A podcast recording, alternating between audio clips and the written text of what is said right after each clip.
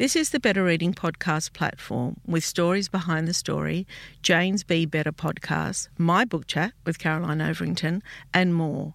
Looking for a particular podcast? Remember, you can always skip to it.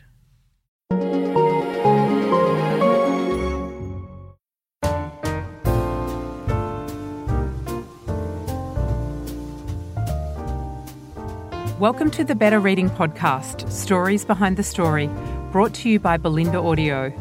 Listen to Bolinda audiobooks anywhere, everywhere. Hi, this is Cheryl Akle from the Better Reading Podcast Stories Behind the Story. We talk to authors about how they came to tell us their story. Shelley Burr, welcome to Better Reading. Thank you. It's great to be here. Now, Shelley grew up on Newcastle's beaches and her grandparents' property in Glenrowan and on the road between the two. When not writing, Shelley is working to establish a small permaculture farm and is studying agriculture at the University of New England with a focus on soil science. She is an alumni of the ACT Writers Hard Copy Program and a Varuna Fellow. Her debut novel, Wake, was a top five bestseller. I mean, it was so popular. We can talk about that later. It won the CWA Debut Dagger Award, was shortlisted for the Indie Book Awards and uh, the Kill Your Darlings Unpublished Manuscript Award, and the list goes on and on. Shelley also won the ABIA's 2023 Matt Richell Award for the new writer of the year for Wake. Oh my goodness. I mean, you know that that doesn't happen that regularly.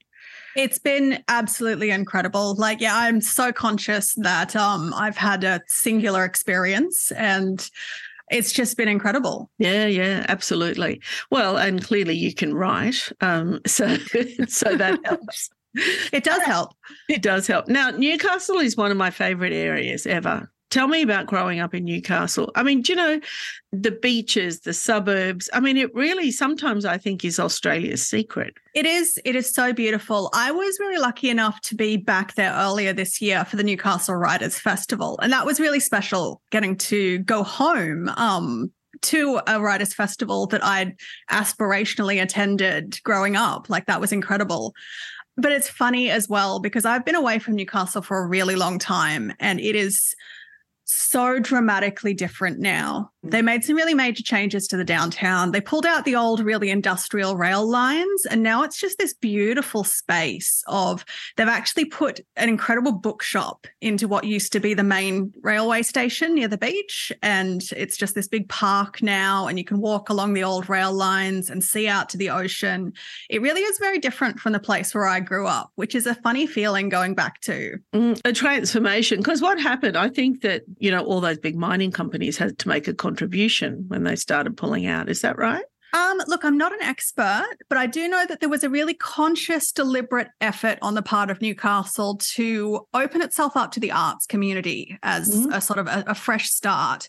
And you can really see the way that that strategy is paid off in the downtown. It's just so vibrant and creative and active in a way that's. Mm-hmm really beautiful to see. Yeah, you did right, actually, because one time I, I was there, and this is going back a few years, and what used to be a department store back when was now just like little hubs of artists working in mm. yeah and that i remember thinking this is super cool this is nice okay so you were just saying that you were invited back to the newcastle writers festival which you know is a wonderful festival Amazing. but tell me about growing up tell me about you know the aspiration to write the influence what was it around you that made you think you might be a writer so ever since I was like, I was when I was really little, I was always that kid with a notebook. So like almost from the time that I figured out that I could just sit myself down and write a story if I wanted to, I didn't have to be assigned it by a teacher.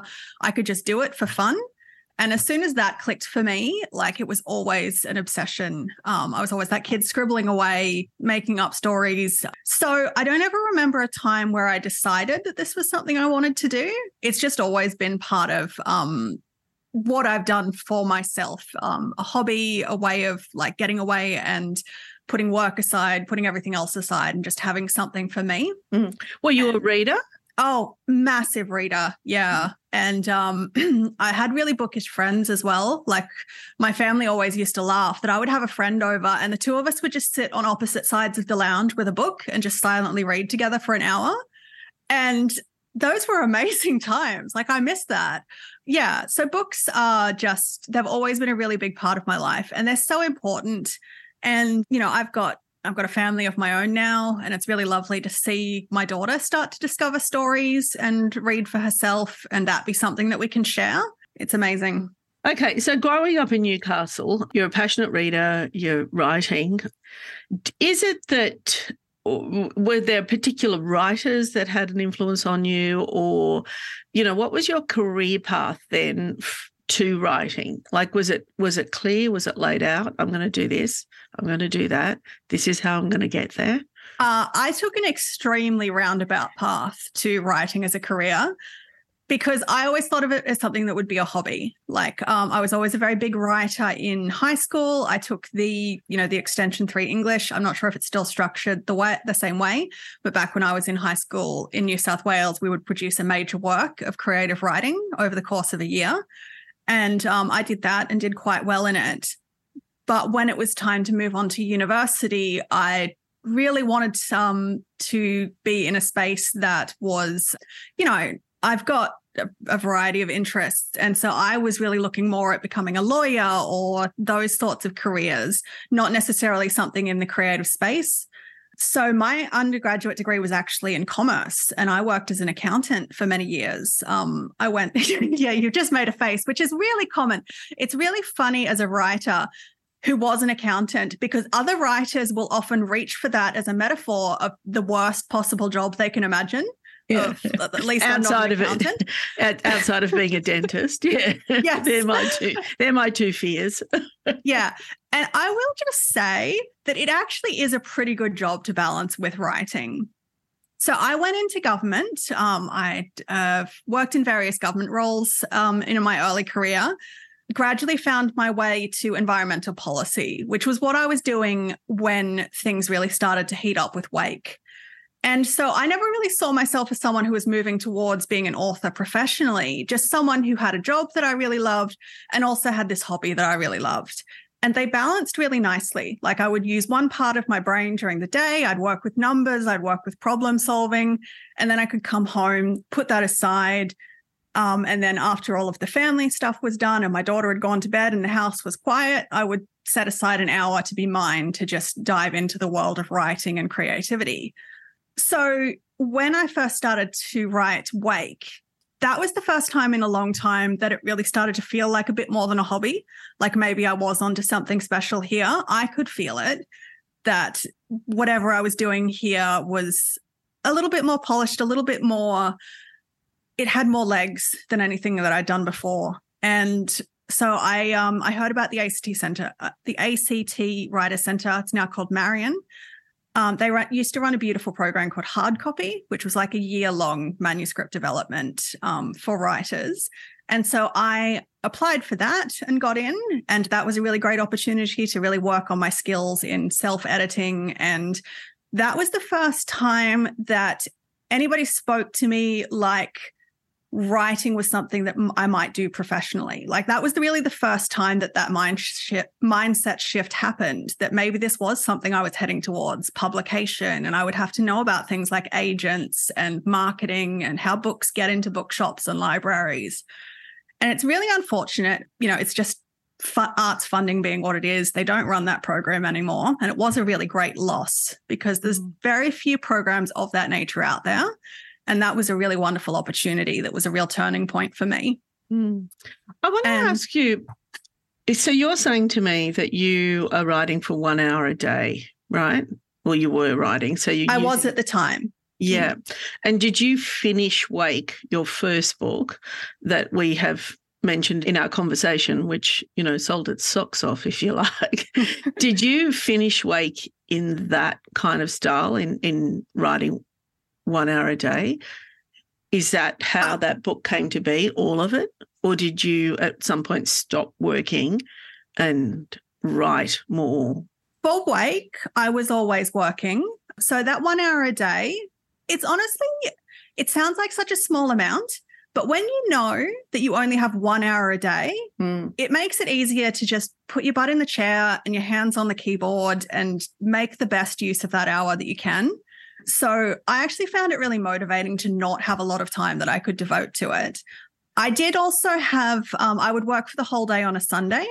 So my husband and I, we had an understanding that throughout the week he would have his time to pursue his projects and hobbies, and I would be primary parent. And then on Sundays, he and our daughter, you know, they'd go out to the park, they'd go see a movie, something like that, and I would have a quiet house. Sometimes I would go to the um, the National Library, which was just a beautiful space to Mm. work. So yeah, it wasn't it wasn't strictly just an hour a day but Mhm. certainly restriction of time came into it but i think was ultimately a positive Mhm. i do write full time now but right up to and even after the release of wake i was still working in my previous role and they were really amazing and supportive but it just came to a place where i didn't really think i could do both well so Mm. something had to give Well, there's that saying, you know, give um, give a job to a busy person, and it's more likely to be done, right? Okay. Mm. And now that you might have more time on your hands, it takes longer. Okay. So, talk to me about the process of Wake. I thought it was interesting what you just said that you knew that something was brewing, that, you know, you might have something, this might be a book. Because I often ask authors that, and they kind of do and don't know that. Some do and some don't.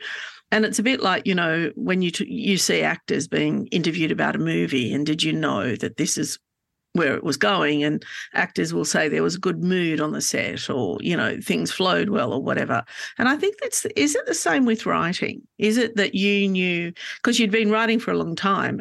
Why was it that Wake was a moment where you thought, okay, this is it? I think it's really easy to sit here now knowing that it was successful and say, oh, yeah, I knew the whole time. Like, you know, I always knew this was something special and it was going to be great. There were times where I was sure that it was going to end up in a drawer and I needed to move on to a different project and just, you know, and then there were other times where I was like, no, this is, you know, I've got something here. When I like the first draft of Wake, I started writing on the 1st of January. So, you know, New Year's Day, nice clean start. And the first draft, I got to 30,000 words by the end of that month. Like it was just pouring out.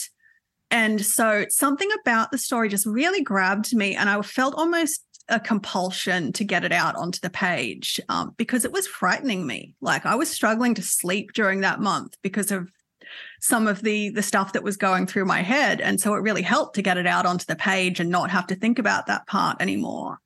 And yeah like just right from the beginning it, it felt different. Ryan Reynolds here from Mint Mobile. With the price of just about everything going up during inflation, we thought we'd bring our prices down. So to help us, we brought in a reverse auctioneer, which is apparently a thing. Mint Mobile unlimited premium wireless. Ready to get 30, 30, bit to get 30, bit to get 20, 20, 20, bit to get 20, 20, bit to get 15, 15, 15, 15 just 15 bucks a month. So, Give it a try at mintmobile.com slash switch. $45 upfront for three months plus taxes and fees. Promo for new customers for limited time. Unlimited more than 40 gigabytes per month. Slows. Full terms at mintmobile.com. Planning for your next trip? Elevate your travel style with Quince. Quince has all the jet setting essentials you'll want for your next getaway, like European linen, premium luggage options, buttery soft Italian leather bags, and so much more. And is all priced at 50 to 80% less than similar brands. Plus, Quince only works with factories that use safe and ethical manufacturing practices. Pack your bags with high-quality essentials you'll be wearing for vacations to come with Quince. Go to quince.com slash pack for free shipping and 365-day returns. What was the path to publication for Wake? so the path to publication for wake really what made a massive difference was um, the cwa dagger which is it's an award out of the uk for an unpublished manuscript and it's really highly regarded so um, once i'd finished the the marion's hard copy program I didn't really feel ready to start sending it out to publishers. Like it was like I, I was really happy with it as a project. I wanted to keep working on it, but it really wasn't ready. But I found out about the CWA daggers, and that seemed like something I could do just to push myself because, you know, there's a deadline, you have to have it in by this particular date. So if I've got that date in my calendar that I'm working to, then um, that really pushes me. And the same with the Kill Your Darlings Unpublished Manuscript Award. Like part of my motivation was just knowing that it had a due date and so that I couldn't keep like kicking the can down the road of waiting for it to be perfect before I actually took any risks. And so um, I sent it off to these unpublished manuscript awards. You know, these are really highly competitive awards. So I didn't really think it would like, I didn't have high expectations. I was kind of hoping for maybe a long listing, something that I could put in my bio, which was pretty blank at the time. And then, you know, I did get the long listing and then the short listing. Then um, the awards ceremony happened, which was in the UK, which I didn't attend, which um, is a bit of a regret. But um, yeah, I was at home getting ready for work and um, I was watching the ceremony on Twitter. And then suddenly my picture was on the screen. And and that was really huge because um, you know there was a massive amount of interest um, obviously a lot of australian arts organizations were pretty excited that another australian had won the award and then it really felt like yeah this is a project that i really do have to take seriously now And at the time, you didn't have an agent. no, I didn't have an agent. So there was some interest from agents following the award. The thing about the award is that it's really highly regarded and it will get a work moved to the top of an agent's reading list, but they're still not going to say yes if they don't feel it's ready. So, like, in a way, it was more like the difference the award made during the agent querying process was I got my no in two weeks instead of three months. And so I went through a period of, I was querying and I'd had some interest from publishers following the award, but I still didn't feel like it was ready. Like I wanted it to be the book that I thought it could be, and it still wasn't quite there. And so I did go back and revised it a couple of more, couple more times through that year. And then I met my agent, Sarah McKenzie, through an Australian Society of Authors. They do what they call literary speed dating, where you get to pitch a bunch of different agents, just, you know, three minutes. And I met her through that.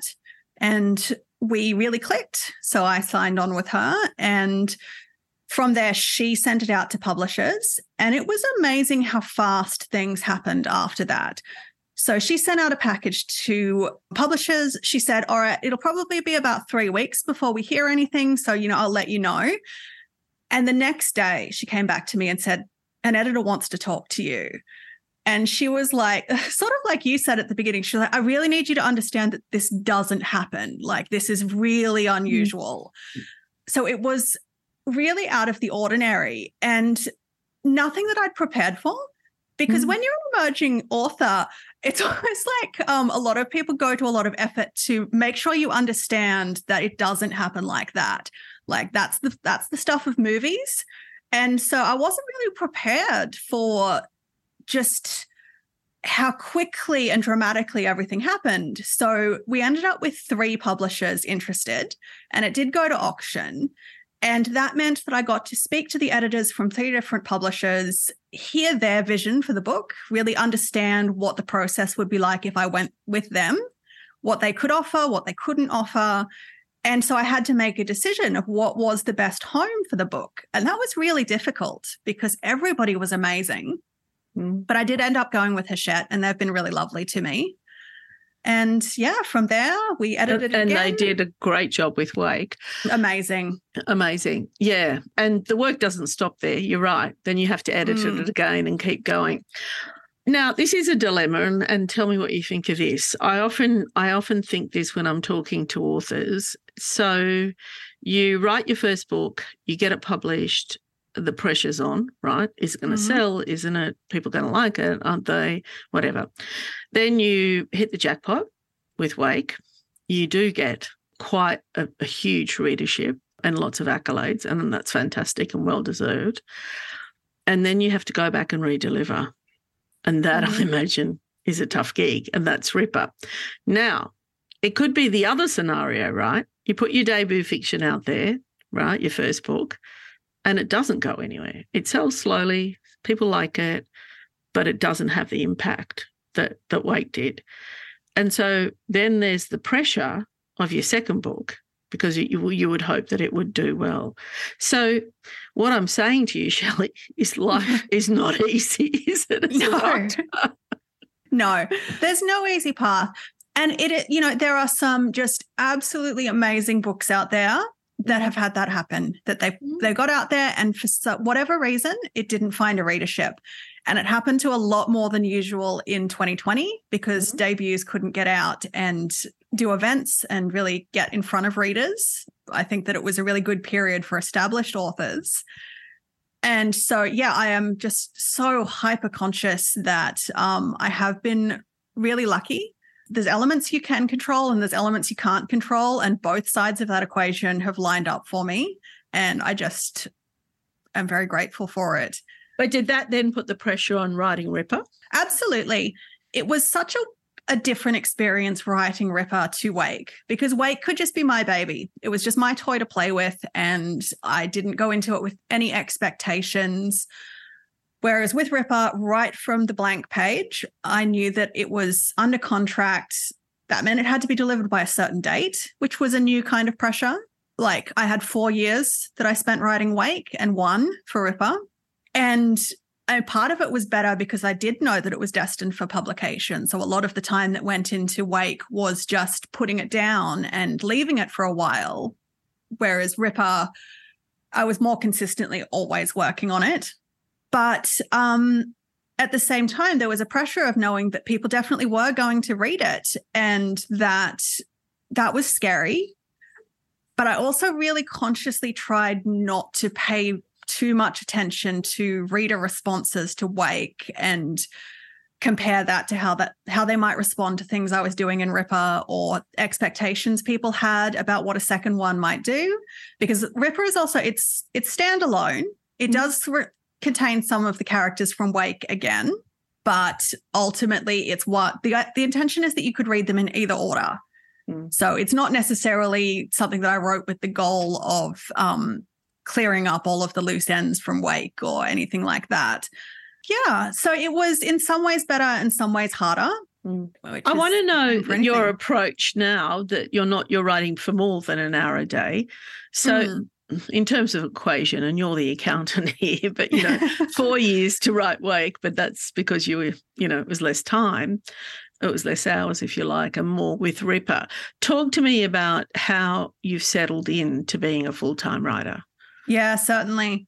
So it was a bit of a bumpy start because going from working in an office, which, you know, I had my set hours and people who expected me to turn up at certain times, and then going into full time writing, I had to be the person who was expecting me to turn up at certain times and actually sit down and get it done.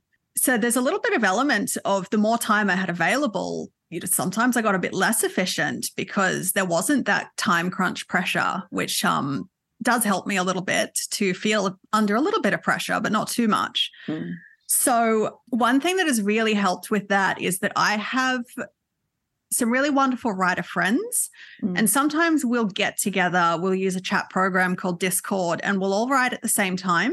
And we'll set a timer and almost compete to see who can write the most words before the timer goes off.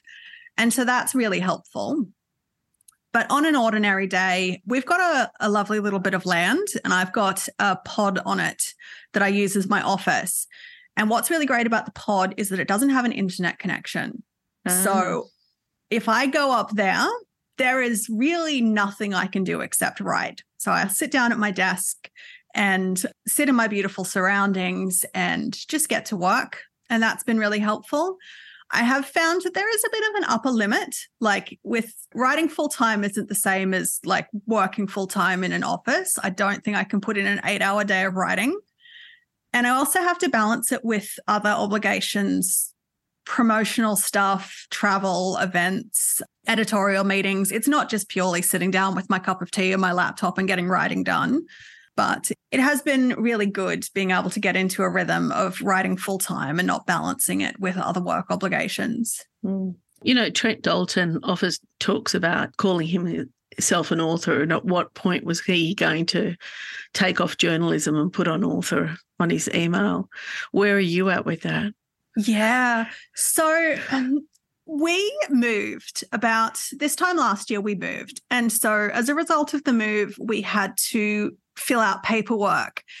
And one of the questions when we were enrolling our daughter at a new school was what do her parents do for a living? Like it's some kind of government funding thing of um you know they need to know what sort of economic background the parents have. And so that was the first time that i really had to write down that i write for a living. Um so that was a weird moment. And even during the period when I was both working and Wake was out, I was tending to say, well, I, I'm an accountant first because it feels a bit, even still, it feels a little bit weird. Mm-hmm. But, you know, there is no other answer now because that is, it is what I do full time right now. I could see going back to that work at another point in the future. Like, you know, never say never, but it's certainly how we pay the mortgage. And so that was probably good that that form forced me to acknowledge that, yep, it is time to start saying, I write for a living, I am a writer. And from that point on, you know, if I get asked, it's what I say. Well, you certainly are, Shelley. Thank you so much for your time today. I've really enjoyed our conversation. Yeah, thank you.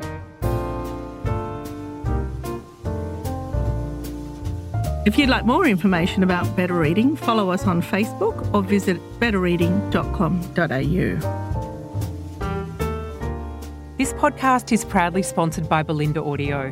Bolinda audiobooks are available on CD and MP3 from online booksellers and bookshops everywhere, or you can download from Audible, Google Play, or the iBook Store. We've also created our own app called BorrowBox that's available from both the App Store and Google Play. All you need to do to get it working is to download the app, join your local public library, and you'll gain access to the world's best collection of ebooks and e audiobooks available for you to loan on your phone or your personal device. Bolinda, we're here to enable you to escape, imagine, grow, and be inspired through the power of storytelling. Bolinda Audiobooks. Anywhere, everywhere.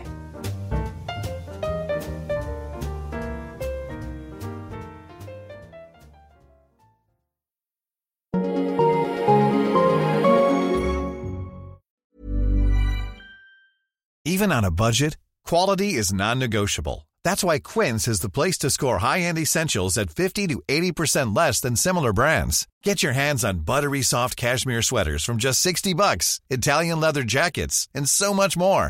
And the best part about Quince, they exclusively partner with factories committed to safe, ethical, and responsible manufacturing. Elevate your style without the elevated price tag with Quince. Go to quince.com slash upgrade for free shipping and 365-day returns. If you enjoyed this podcast, leave us a review and check out the other podcasts on the Better Reading Network.